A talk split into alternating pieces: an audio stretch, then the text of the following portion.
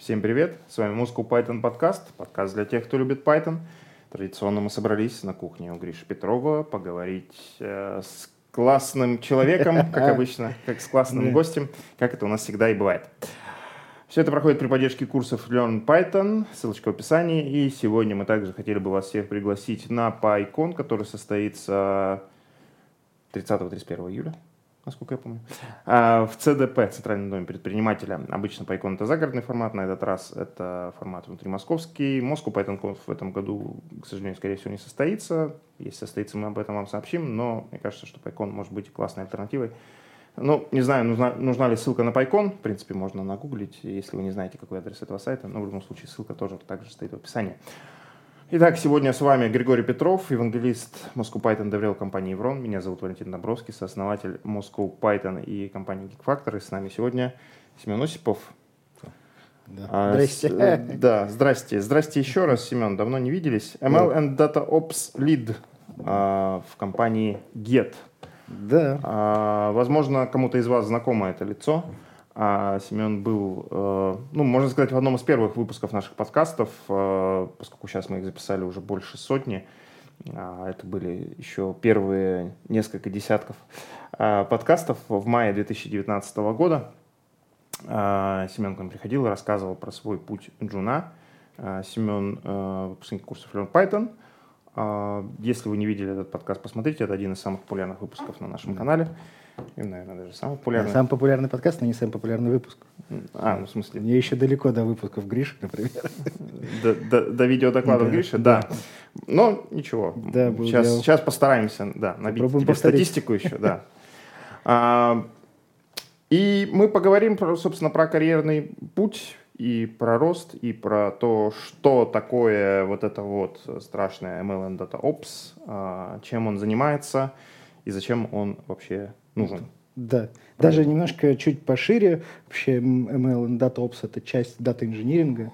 И большая часть моей недолгосрочной пока карьеры, она как раз была в дата-инжиниринге. Соответственно, моя такая большая цель — рассказать, что это такое, угу. зачем это нужно, откуда это появилось, почему это довольно популярно.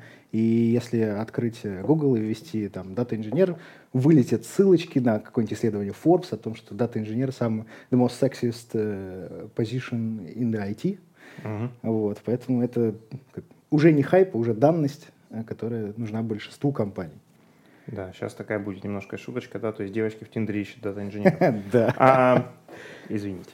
А, ну, вот ты уже начал, на самом деле, разворачивать. Mm-hmm. Я как раз и хотел подвести mm-hmm. к тому, что, что такое там дата-инженер и как бы что такое в дата-инжиниринге ML и DataOps. Mm-hmm.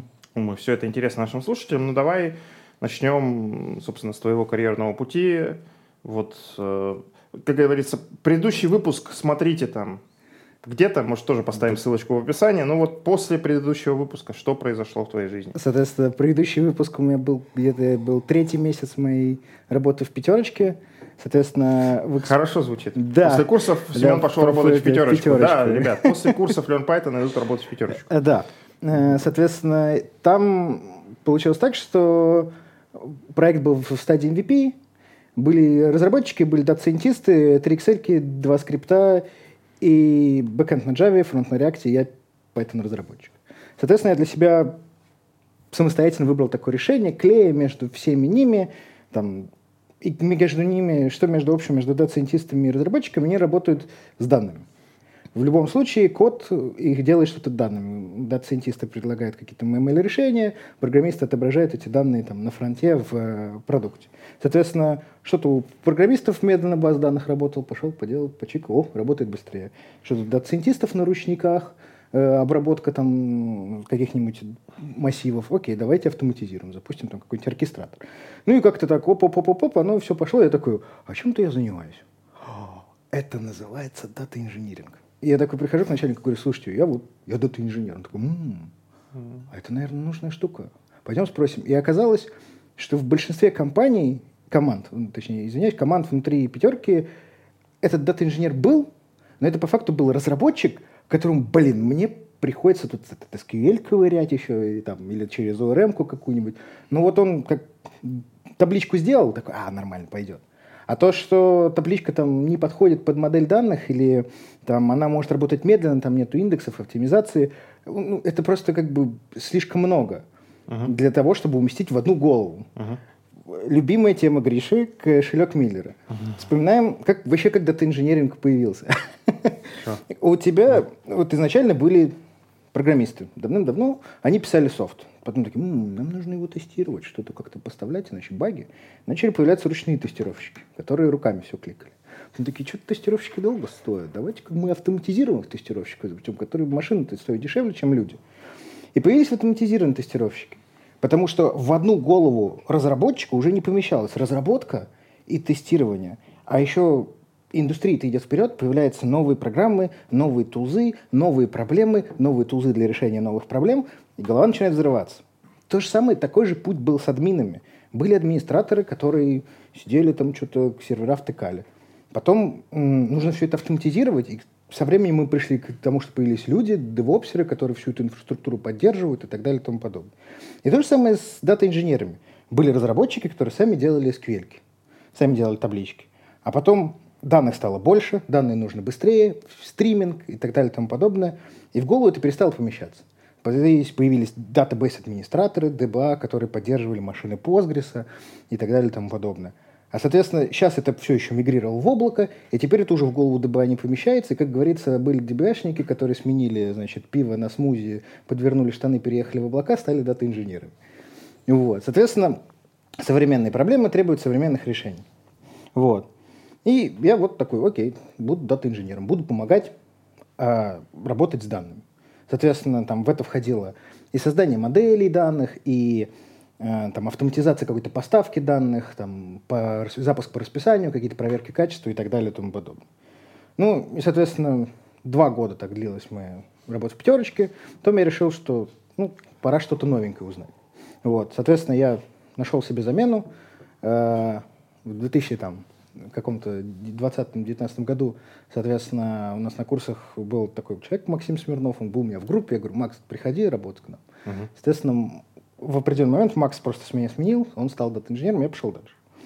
Э, ситуация повторилась в Semrush е, тоже есть дата-сайентисты, есть разработчики, нужно что-то автоматизировать, что-то нужно поставки данных. Потом как бы качество данных стало штукой важной. Uh-huh. Да, и как бы какашки на входе, какашки на выходе. Ни, никакая модель машинного обучения тебе не принесет кучу денег, если ты пускаешь в нее плохие данные.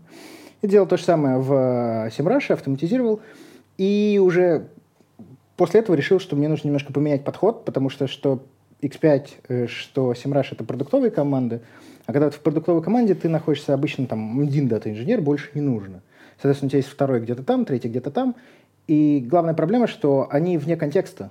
Они, не, ну, они могут работать с другим стеком, даже если там команды вольны выбирать свой стек. Они могут работать над другими проблемами, и очень сложно обмениваться знаниями. Да, и, соответственно, это типичная проблема продуктовых вещей, когда вы вот, довольно разделены. Я подумал, что мне нужно что-то другое, uh-huh. и я пошел в платформенную команду, соответственно, в Get. Там уже как бы команда одни дата-инженеры, они работают над платформой данных, над поставкой, и, соответственно, это был для меня именно новый опыт получения данных. Вот. Ну, здесь как бы вот такой путь. А, там ввиду реструктуризации известных событий, там смена немножко политики компании, а, нас покинула часть людей, часть мы пере, перевели куда-то, и, соответственно, возникла возможность заняться еще такой штукой, как ML и DataOps.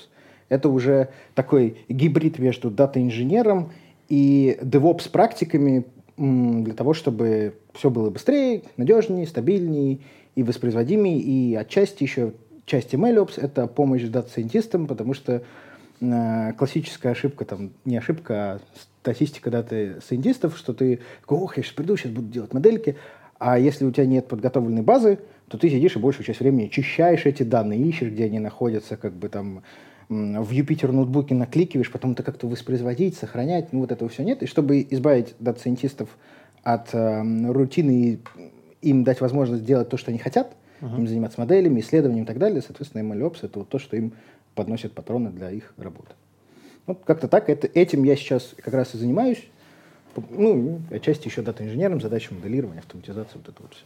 Соответственно, это такой вот большой путь за три года — Ну, я очень доволен. Это офигительно большой путь за три года. И смотри, то есть а, получается, если DevOps — это смесь программиста и админа, угу. то получается, что Data Engineer — это смесь программиста и DBA. Да, да. По факту э, я классифицирую Data Engineer как человек, который э, обеспечивает работу с данными. И под обеспечиванием работы с данными подразумеваю, что эти данные нужно откуда-то достать, э, нужно их куда-то положить, нужно их как-то трансформировать для того, чтобы потом они принесли либо пользу бизнесу, либо после дополнительной обработки дата-сайентистами и так далее принесли пользу бизнесу. Это нужно все, чтобы это было воспроизводимо, без ошибок, по расписанию, видно, да, то есть нельзя просто закинуть куда-то там а, по крону, а, запустить э, передачу данных и все, и забыть, что там происходит, никто не знает. Видно, и главное, соответственно, это дан, дан, качество данных. Это, наверное, текущий этап, на который переходят компании, которые поняли, ага, у нас есть дата-сайентисты, мы наняли дата-инженеров, теперь вроде как бы механизм налажен, а что мы делаем, -то, чем мы, как мы получаем выгоду? А, блин, мы смотрим на данные. Соответственно, если данные плохие, выгоды не будет. Валентин, я накину на вентилятор? Давай. Э, Семен, смотри, а вот как вообще появились э, DevOps? Вот были админы, которые точно так же, как ты сказал, вот э, MLOps, они mm. подносили патроны разработчикам. Да? То mm. есть разработчики были котики, они не знали, как там устроен линуксовый сервер, как правильно их пых-пых-пых приложения написаны над, под виндой вот на этом вот mm-hmm. на всем а, разворачивать, поэтому они как-то отдавали зипнички с приложением а, админам, да, перебрасывали через э, забор, админы как-то там матерясь с помощью молотка, зубила и а, обсценных заклинаний, это все разворачивали. И вот смотри, а ты не находишь, что сейчас мы наблюдаем очень похожую картину? У нас есть какие-то data-сайентисты, которые тоже котики, которые это не хотят все деплоить, и у нас есть ML-опсы, которые подносят патроны. Вот на твой взгляд не будет э, такого же сращивания, что будет просто э, ML-разработчик, э, который будет одновременно делать и ML, и программирование, и деплоить? Или все-таки слишком это сложные три совсем разные компетенции? Ну, мне кажется, это классическое, классический вопрос развития. Либо ты развиваешься в ширину, либо ты развиваешься в глубину, да. Соответственно, все хотят, конечно же, многорукого Шиву, и отчасти, наверное, рынок показывает, что дата-сайентист, который умеет э, написать качественный код и умеет его задеплоить, получает больше денег, чем, э, чем просто дата-сайентист без вот этих навыков. Соответственно, я вижу все это скорее как сделать платформу и научить людей ей пользоваться для того, чтобы они самостоятельно могли все это деплоить. Да, то есть не, не хватать, не пере... Не, а так я задеплою, сейчас дай мне сюда. Не, не отнимать. Наоборот, сделать так, чтобы они могли э, делать это самостоятельно. Mm-hmm. Для этого есть все тузы, для этого есть все возможные навыки и так далее и тому подобное. Как бы, если очень кратко об этом сказать, то дай фундамент, и остальное они построят самостоятельно. Потому что, ну, кто будет такой, ух ты, блин, тут прикольненько, можно поделать. Если человек вовлечен, ему будет нравиться это делать. А, справедливо. То есть вот как мы для программистов дали какой-то, не знаю, GitOps, Heroku, что э, тебе в целом самому с кубами возиться не надо, вот тебе репозиторий, ты в него да? пушишь твой Docker image, тебе достаточно знать, что такое Docker image, там, э, и оно все э, деплоится то, получается, для ML-Ops тоже делаем какую-то платформу, куда э, ML-сайентисты, они коммитят, пушат свой код, mm-hmm. и дальше оно правильно все деплоится уже mm-hmm. в продакшн. Да? да, ну, там простой пример. Э, много дата-сайентистов работают, соответственно, с Jupyter ноутбуками. Jupyter ноутбуки довольно сложно версионировать, довольно сложно отслеживать как э, результат этого fit-predict а показываются на текущем датасете. Соответственно, ты запустил ячейку, посмотрел, вот это, вот это, вот это, так, сейчас поменяю здесь параметр, не другой, поменяю, хоп, а где результат второго? предыдущего. Я такой, блин, что делать? Например, есть MLflow, который позволяет дата-сайентисту показать его работу. Смотрите, ребята, я провел там 25 экспериментов, вот результат вот таких параметров, такой, такой, такой, такой. Это выгодно как компании, так и дата-сайентисту, потому что, смотрите, блин, ну вот, вот мой результат работы, его видно. Даже если это просто black все равно на выходе что-то есть.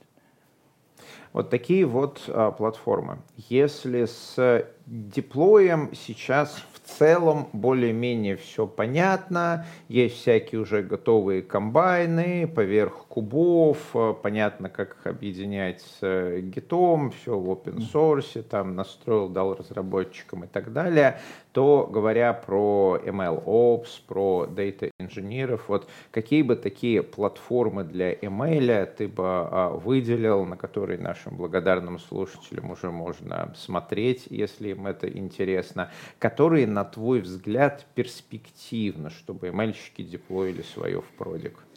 Ну, я скажу про три вещи. Две из них связаны с ML, одни из них связаны с дата-инженером. Э, ML Flow, Kubeflow штуки, которые будут полезны email в том числе для деплоя и для визибилити того, что они делают, как работают их модели.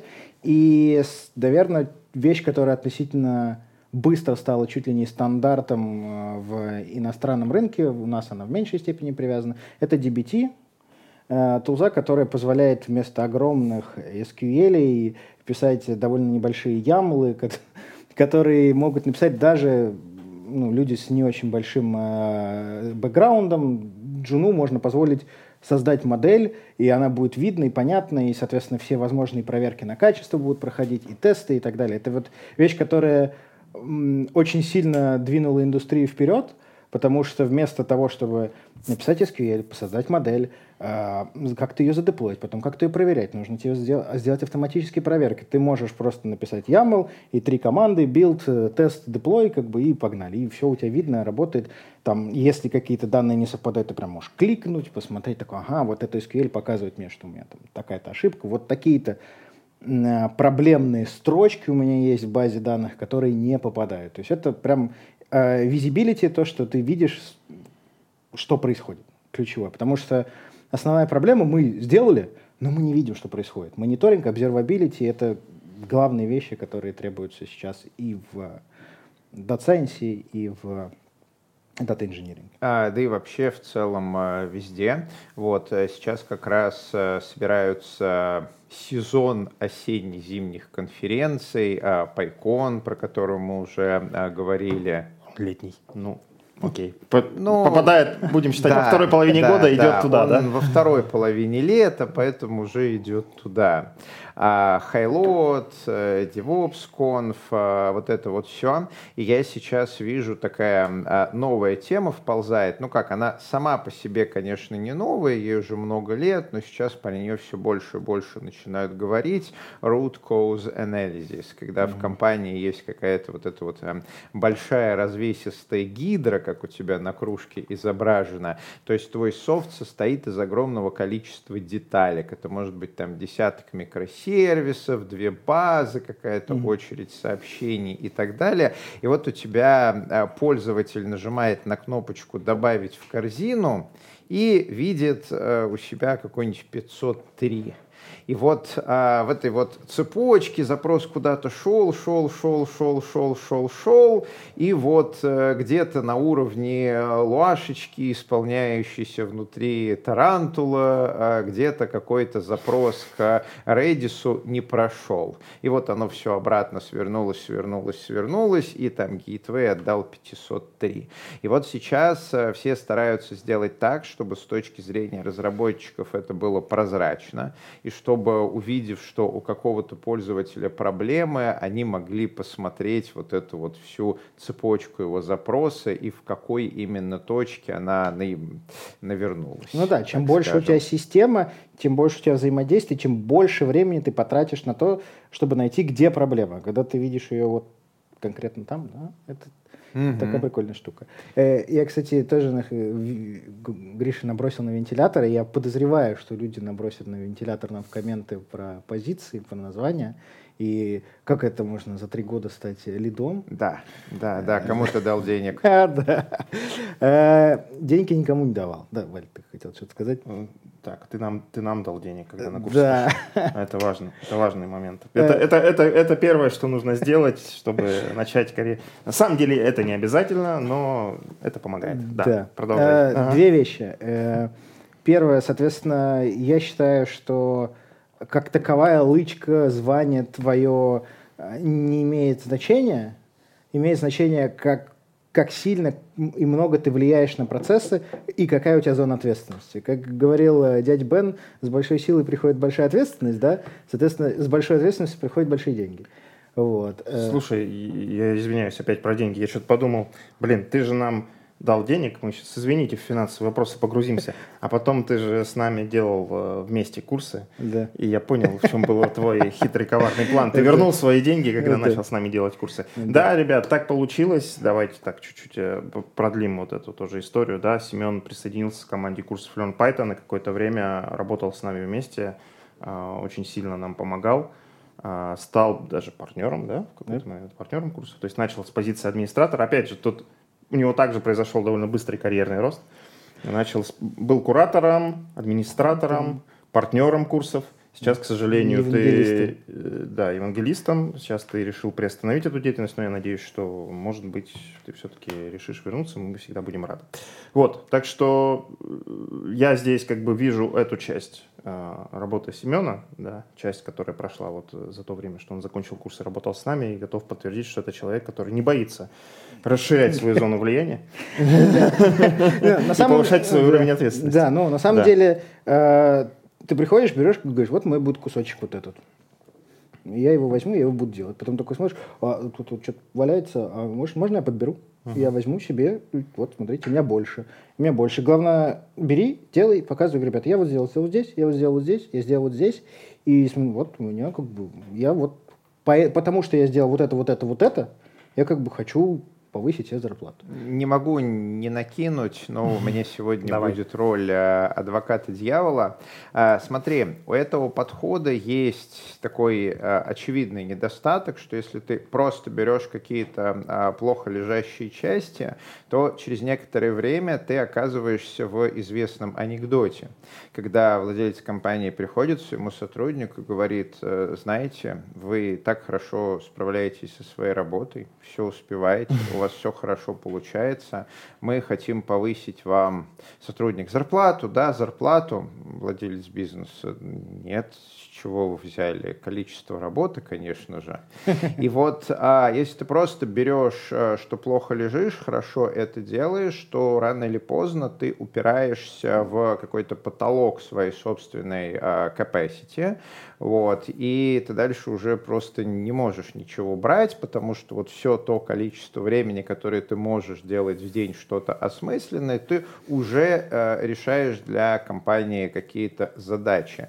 И вот э, дальнейший рост – он уже начинает упираться в организацию других людей. То есть, когда ты не просто берешь что-то, а начинаешь еще договариваться с другими людьми и организовывать процессы. И некая такая фишечка, о которой а, многие умалчивают, заключается в том, что а, обычно, обычно в начале человек показывает свое умение договариваться с другими людьми без каких-то а, формальных тайтлов, да, то есть умеет договариваться взаимной пользе серия. Вот давай там я сделаю твою жизнь а, проще, а ты за это поможешь мне с этой штукой. И вот уже после того, как человек продемонстрировал, что он не являясь начальником, руководителем, без приказов, без вот этого вот «я начальник, ты дурак», смог сам исключительно на коммуникациях договориться с другими людьми и сделать процесс лучше, после этого он уже естественным образом, возможно, не в этой компании, но неважно, становится там и руководителем какого-то отдела и так далее. То есть иногда, конечно, бывает наоборот. Человеку вначале дают какие-то какие-то формальные лычки, и он как-то пытается с этими лычками что-то делать. Но в таком случае много как раз фейлов, что человеку лычки дали, а организовать людей он не может. Ну. Вот, и поэтому, когда ты говоришь, что плохо лежит, скажи, вот насколько у тебя получается организовывать других людей, как ты это делаешь в, а, ну вот, в имейле и вообще поделись своим опытом. Вот как э, договариваться с другими людьми, если ты не можешь им приказать? Ну или можешь, но они не заинтересованы в том, чтобы выполнять твои приказы. А, ну, во-первых, ты выдал огромную речь, и самое главное в ней было то, что не очень любят программисты. Софт-скиллы важны. Если у тебя их нет, ты дорастешь до какого-то потолка, и это вот также рост ответственности. Сначала ты чинишь код, сначала ты хватаешь неработающий код или плохо лежащий, его улучшаешь, потом ты начинаешь брать процессы чем, соответственно, ты выходишь на уровень выше, ты берешь больше штук. Да? Одно дело там, ой, у нас тут код, ну, что-то без тестов, э, пойду-ка поделаю тесты, напишу. А потом ты уже такой, так, код без тестов, ага, значит, мы не можем его запушить без тестов. И ты уже ставишь ограничение какое-то, да, и так далее и тому подобное. Соответственно, потом ты начинаешь, угу, у нас там, э, соответственно, надо как бы мотивировать наших ребят тесты писать. Ты показываешь им о том, что они получат какую-то выгоду от того, что они будут делать. Соответственно, э, очень часто бывают процессы настроены таким образом, что люди терпят. Люди терпят, да, как, по какой-то либо причине, неважно, там, какой-то разработчик раньше плохо сделал, какое-то неудачное техническое решение, что угодно. Вот есть какой-то процесс, где приходится подпирать, как волк подпирал э, дырки в корабле. И человек приходит такой, ему объясняют на онбординг, так, у нас вот здесь вот это, вот это есть, ну вот здесь там плохо лежит, ну, иногда придется потерпеть и там поддерживать, да. Соответственно, простой пример. Есть у вас, например, среди разработчиков он-колы. Да, и, соответственно, вы дежурите, ваша задача там в течение дня, чтобы все было зелененькое. Пайплайн зелененький, ничего не падало. И люди привыкли к чему, допустим, в, в, в, в компании, что от одного к другому он-кол передается приватным сообщением. Ну и вот, типа, у нас сегодня там сломалось это в, в абсолютно свободном формате, какое-то личное сообщение написал, не написал, вот, вот он, он так. И все к этому привыкли. И так приходишь, и раз так что-то неудобно как-то, а можно что-нибудь, давайте по-другому. И, знаешь, появляется канал в Слаке, в который человек в конце он кола пишет, так, сегодня вот это все было зеленое, вот это было красное, вот это я сделал, вот это поломалось, я тоже починил. И в этот момент вся команда видит, что было, и тот, кто следующий придет и через там 2-3 дня, он знает, что какие-то проблемы были, он может их воспроизвести, понять, что произошло, как минимум знает контакт. И все таки блин, а удобно стало. А я теперь все знаю, что происходит, как бы и все хорошо, и не забывает. И вот это один из примеров, когда ты просто вместо того, чтобы починить код, чинишь процесс. Соответственно, софт-скиллы, э, в какой-то определенный момент ответственность, э, просто берешь ответственность не за код, который ты деплоишь, а за процесс, который ты наблюдаешь. Да, да. Давай. Ты, я не знаю, если ты закончил, я просто Давай, хотел даже закончу. дать комментарий к первой части э, Гришиной речи, к тому самому анекдоту про повышение количества работы, а не зарплаты. Я тут прочитал такой англоязычный э, интересный твит, что ну, в общем-то, достаточно логично предположить, да, что самый быстрый путь к росту заработка программиста – это, собственно говоря, переход с одного места на другое, потому что, как объясняет автор этого твита, в компаниях э, регулярно пересматривают и там, адаптируют к реалиям рынка бюджет на найм, а бюджет на удержание сотрудников, он обычно как бы где-то там в стороне. Да, я сомневаюсь, честно говоря. Ну, возможно, меня поправят э, господа HR, которые нас, возможно, смотрят. А, но, как мне кажется, вряд ли а, HR-департамент смотрит на аналитику рынка зарплат и видит, ага, там, в 2021 году, вот прошлый год у нас был очень активный, да, в этом смысле, в 2021 году зарплата разработчиков в среднем выросла на 50% по рынку, судя по тем предложениям, которые есть на карьере Хабр, Хаха и прочих прекрасных площадках. Надо нашим разработчикам повысить зарплату на 50%. Вот. Ну, и и вот, ну, э... я не знаю, как это там э, в твоем случае, Семен, но я вижу, что у тебя как бы за три года ты сменил э... две компании, да. как минимум. И не, ну, не считая за... того, что был до этого. Ну, да. давай по, по порядку. Да. Во-первых, я не очень люблю прыгать. Между компаниями. Я считаю, что... Ну, для разработчика это немного, за три года две ну, компании, да? Да, нет, я сейчас поясню момент.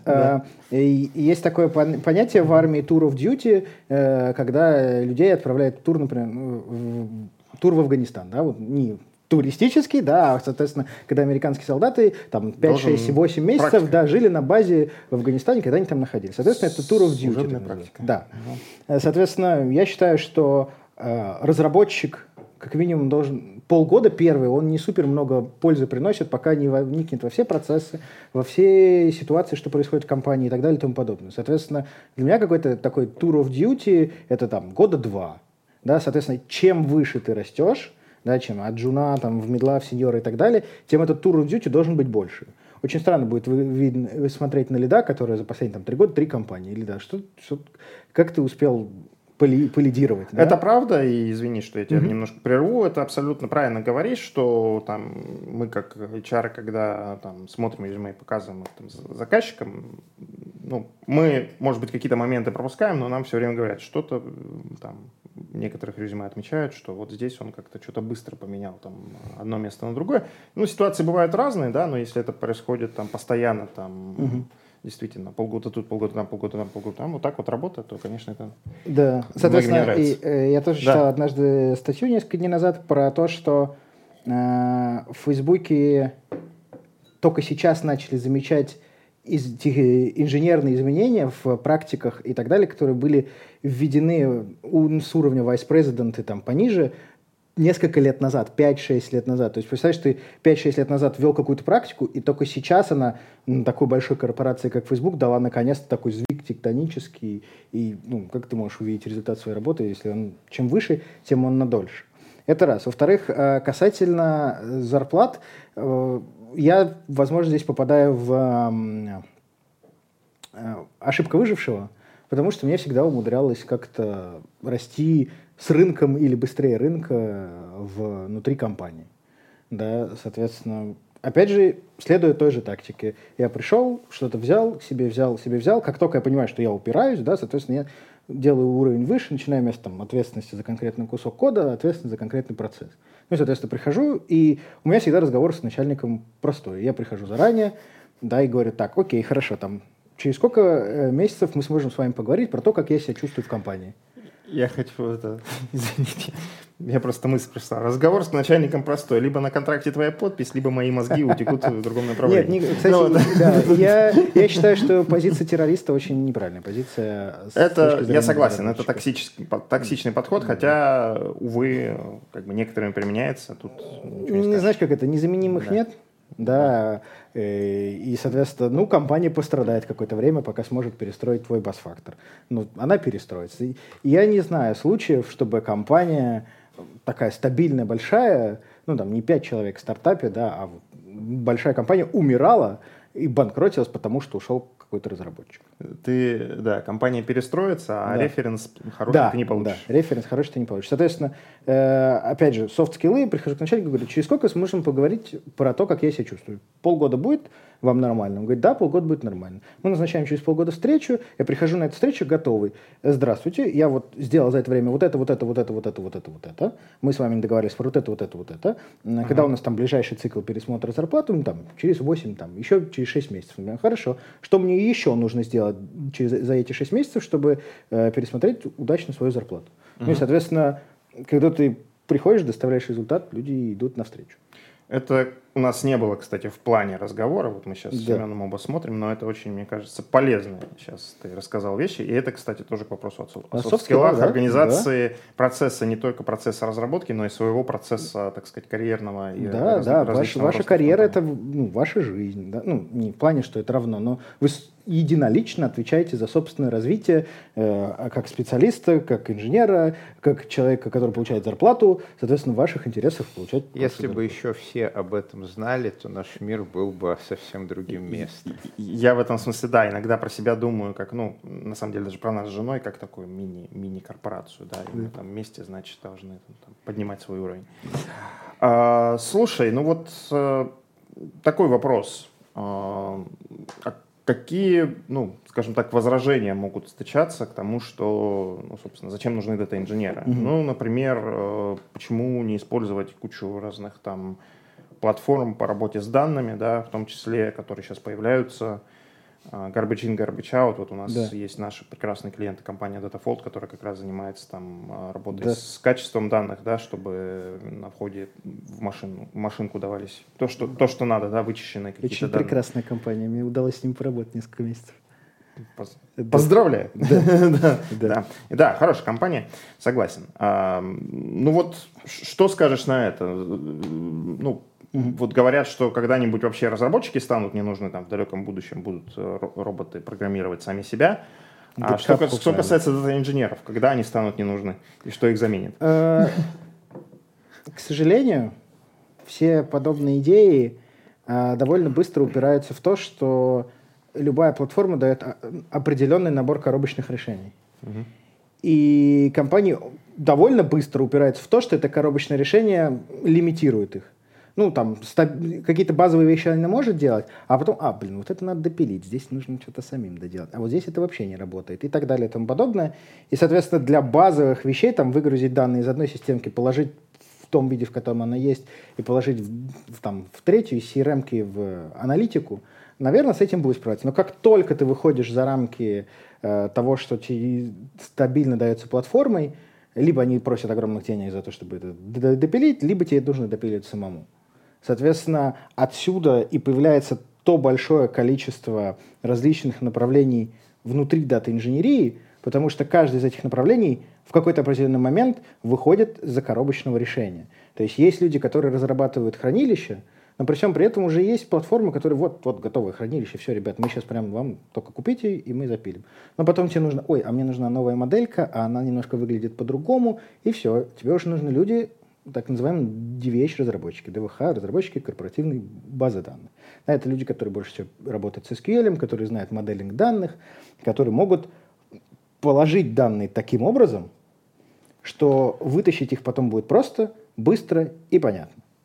Соответственно, у тебя есть платформы, которые, например, вытаскивают данные, занимаются выгрузкой и загрузкой их куда-то, но у тебя есть только там 10 коннекторов. Коннектор Postgres, коннектор там ClickHouse, а вот тебе нужно, не знаю, коннектор какой-нибудь к MariaDB или там CockroachDB, что угодно, и оп, его уже нету.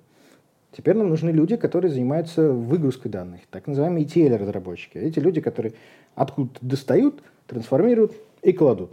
Кладут туда, что сделали предыдущие, да? предыдущие люди. Да? Соответственно, нужны люди, которые помогают дата-сайентистам с их работой, с их деплоем со всем остальным. Ну и, собственно, иногда допиливают те решения, которые дают им дата-сайентисты и, и ускоряют работу моделей, это ML-инженеры, да, это тоже некое ответвление, такой симбиоз дата-сайентиста и дата-инженера. Есть довольно популярное сейчас направление, называется Analytics-инженера. Это такая многорукая шива, которая одновременно и данные выгрузит, и бизнес усвоит, поймет, а какая, какой им KPI нужен вообще, что а действительно ли им это нужно, метрику построит. Отчасти эти люди как раз те, кто в большей степени работают с low-code или no-code тулами, да, там в Tableau шечке построить э, э, график там или что-то выгрузить более быстро ну, и так далее. Но это вот собирательный такой образ. Ну, соответственно, DataOps инженеры, которые поддерживают всю эту инфраструктуру очень большое количество людей, именно потому что стало очень большое количество задач и очень большое количество тулов, и это просто не, не помещается в голову. Очень сложно. Понял. Сказка Следующий. о том, да. что э, кто-то не нужен, и вот скоро всех программистов заменит роботами, всех девопсов заменит роботами, всех ML-щиков за, заменит роботами. Я как нейрофизиолог-когнитивист вижу причину этой сказки, которая персистентная, которая нам возвращается десятилетие с десятилетием, в том, что наше интуитивное мышление, а, оно постоянно ложается с тем, чтобы найти ценность. Причем вот эту вот лажу, ее можно легко проиллюстрировать, и она лежит э, за пределами софта. Вот, можно прямо посмотреть в каких-то вот устном народном творчестве, сказкой, да. Вспомните, какое количество анекдотов, шуток про то, что вот на одного рабочего пять начальников. Ха-ха, как тупо. А, а почему такое? Почему люди часто об этом шутят? А потому что интуитивное мышление, оно, например, видит, что человек делает валенки, да, крутые там валенки, вот сидит один мастеровой, фигачит этим валенком, а э, фигачит валенки, а над этим человеком куча нахлебников – кровопийц, эксплуататоров эксплуатируемых масс, э, да, бухгалтеров всяких разных, логистов, сейлзов и так далее, маркетологи, да, гоняют, есть, сидят. Вот, один человек несчастный там сидит, дедушка делает эти валенки, да. и еще 20 человек, которые занимаются непонятно чем, интуитивное мышление, оно просто кричит, бьет в колокола, несправедливо же, вот он, он ценность главную делает. Но на самом деле, если посмотреть на ценность, то ценность совсем не в том, что ты можешь сделать огромный склад валенок. Ценность в том, чтобы человек, который хочет купить валенки, он, во-первых, знал о том, что они есть, во-вторых, он мог их купить, их бы ему доставили, а если ему что-то не понравилось, он мог бы их вернуть, а если бы они сломались, то он мог их починить и так далее. И вот ценность как раз заключается в том, в доставке валенков нуждающимся, в рассказе о них и так далее. Вот когда мы смотрим на сложный социальный механизм, который мы для этого создаем, все вот эти вот люди, несколько десятков человек, то часто оказывается, что сделать валенки – это самое тривиальное, что там есть, что ты можешь взять буквально вот там любого человека, который умеет делать валенки, минимально его обучить, он тебе их будет делать просто в промышленных масштабах больше, чем тебе надо. А сложность-то там как раз это в рекламе, в сейлзах, в организации транспорта и так далее. И вот э, анекдот, он перетекает в жуткую ситуацию, когда этот дедушка, который делает валенки, приходит к тебе и говорит, ну что за фигня, вы вот кровопийцы, я вам делаю валенки, при этом я получаю меньше всех и так далее, я же уйду от вас, повышайте мне зарплату а ты такой сидишь и даже не можешь ему сказать, что, ну, смотри, как бы вот то, что ты делаешь, это самое тривиальное в нашем бизнесе. Мы можем вместо тебя взять любого человека, мы можем заказывать эти валенки на Алиэкспрессе, мы можем, ну, вот реально, вот взять эти валенки, это тривиальщина. И в результате получаются анекдоты, что э, нужно было сократить расходы, уволили единственного исполнителя. Ха-ха, как смешно. Только этого анекдота продолжение продолжение есть. И стали заказывать в два раза дешевле на Алиэкспрессе, и работало оно с тех пор намного лучше и эффективнее. И вот то же самое Теперь, переводя мостик с устного народного творчества на программирование. Когда говорят, сейчас заменят программистов, ха-ха, где интуитивное мышление подсказывает нам ценность? Что вот код написать. Это же, блин, сложно код написать, это же нужно целый язык программирования учить, это вот его синтаксис, это какие-то фреймворки, библиотеки, это вот все научиться, это же долгие годы. Вот я английский учил, не выучил, а тут какой-то еще более сложный язык, наверное, это еще, сло, еще сложнее, но ничего, придет наш час, перевернется на наши улицы грузовик с печеньками. Все эти эти кровопийцы еще узнают, сейчас вот сделают добрые люди какую-нибудь визуальную систему программирования с квадратиками и стрелочками, тогда вот я, простой там а, менеджер, без всяких вот этих программистов, смогу квадратики со стрелочками объединять и делать весь нужный софт, и программисты будут не нужны. А только вот интуиция, как это часто бывает, нас обманывает – и сложность программирования совсем не в том, чтобы выучить язык программирования, фреймворки, библиотеки. Это как раз все тривиально, это самая тривиальная часть процесса. А сложность в том, чтобы собраться большой группой людей и договориться, а что именно мы будем делать. А надо ли а нам как, это делать? Надо ли нам его делать? А как интегрировать? А вот появились конкуренты, а не пора ли нам делать пивот? Э, и, и так далее. То есть сложность там не в написании кода, а сложность в создании большой группы людей, которые с помощью разных штук и кода наносят пользу. Ну и, наконец, пятиминутное выступление Гриши, совершая последний прыжок в сторону Data Engineering и ML Ops, все то же самое. То есть сложность заключается не в том, что а, непосредственно написать какой-то SQL запрос или там настроить, чтобы в кубах у нас из этого Data Lake в наш адаптер правильно переливались и, или очистка данных и так далее.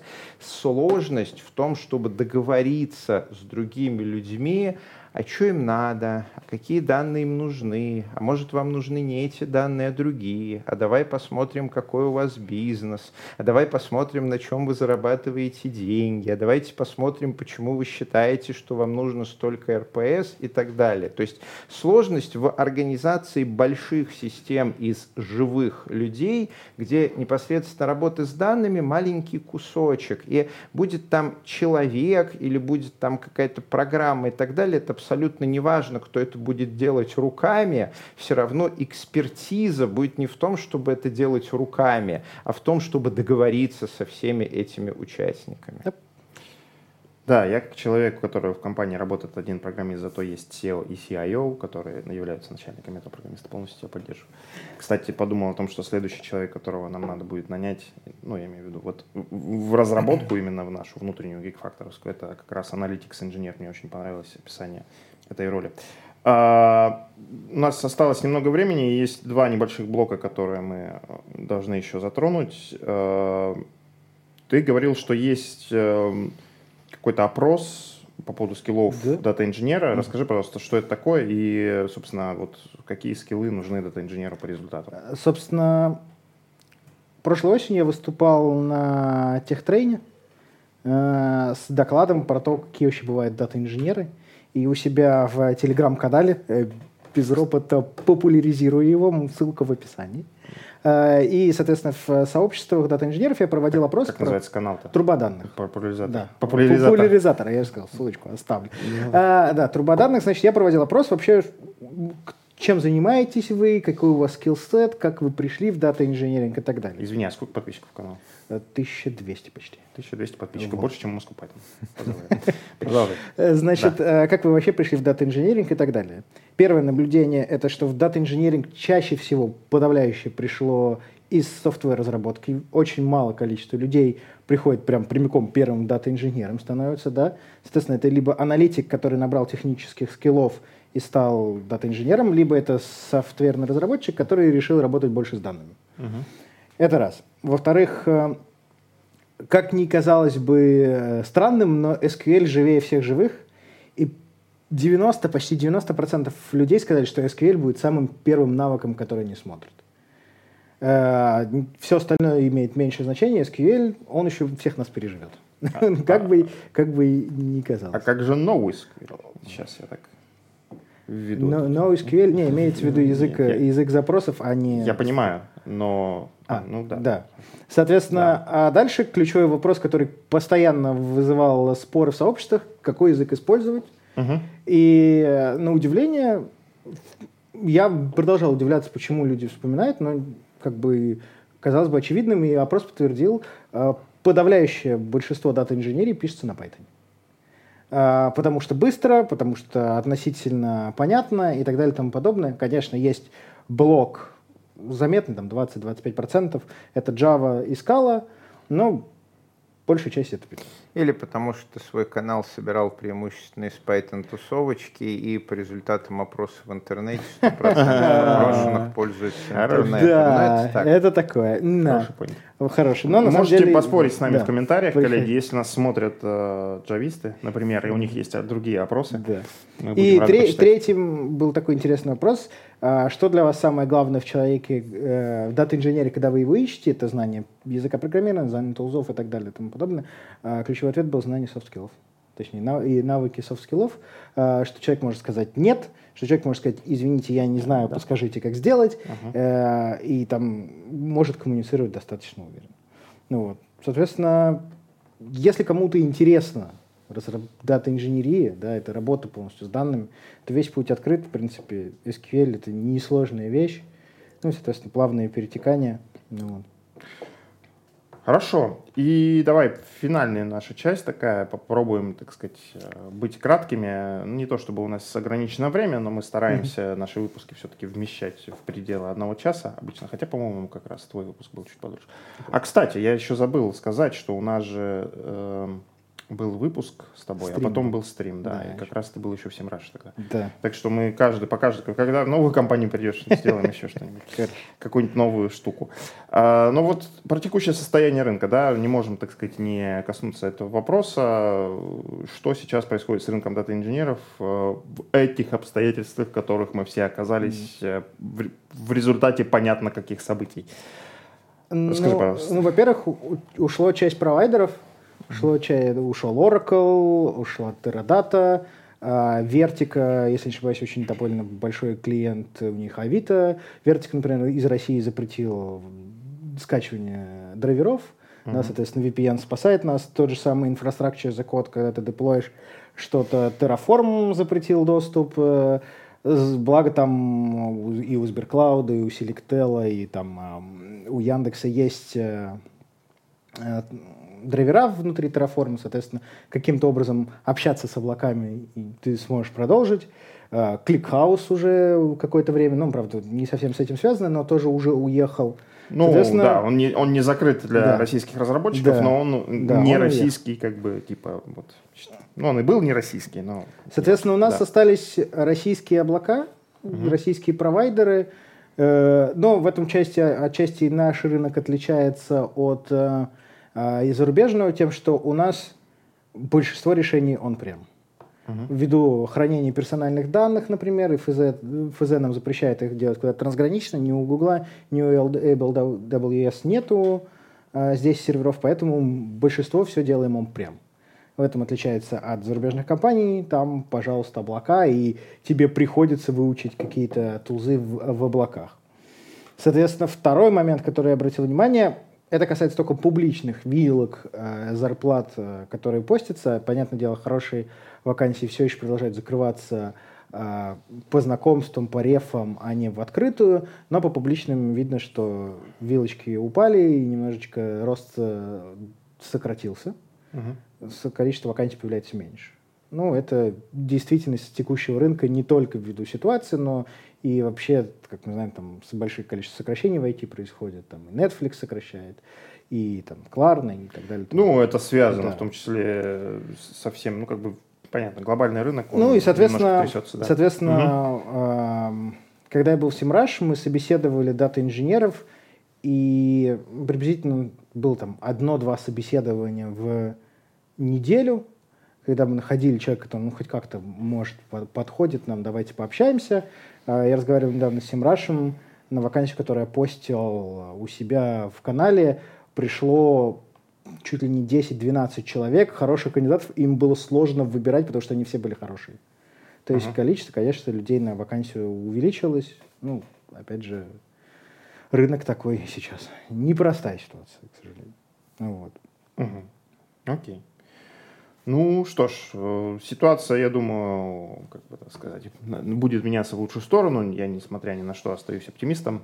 И главное, в конечном итоге, мне кажется, что э, то, что ты сегодня рассказал, довольно-таки большая часть, которая касается, так сказать, личностного развития, да, личного роста, как, я бы так сказал, как человека и как разработчика в целом, да, мне кажется, это именно то, что нужно э, в ситуации, назовем это так, турбулентности, да, это то, чему нужно следовать. А, поэтому я думаю, что сегодняшний выпуск был очень полезен нашим зрителям и слушателям. Такое, знаешь, будьте хорошими инженерами.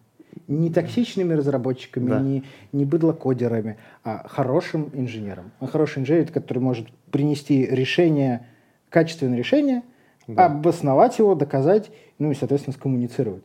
Как пел Высоцкий, а почему я об этом знаю? Потому что недавно ехал в такси, играл радио «Шансон», э, становясь моряками, а, оставайтесь людьми. А, ну, примерно так, да. Становясь инженерами, оставайтесь э, людьми, хорошими людьми, хорошими инженерами. В общем, в общем, мы за все хорошее и против всего плохого, как обычно. Да.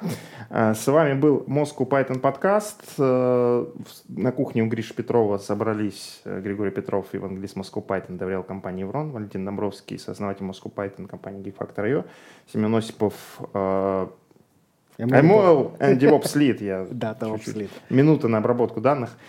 ML and DevOps Lead э, в компании Get. Э, Все это проходит при поддержке курсов Learn Python и конференции PyCon. Ссылочки на них в описании. И Семен запомнит, какие ссылочки мы еще должны да. поставить в описании, пришлет их там. Ссылочки на все, что нужно, также будут в описании. Может быть, еще какие-нибудь полезные материалы придут тебе в голову, также угу. можем туда это написать. Э, ставьте лайки, пишите комментарии, подписывайтесь на наш канал. Здесь говорят про Python.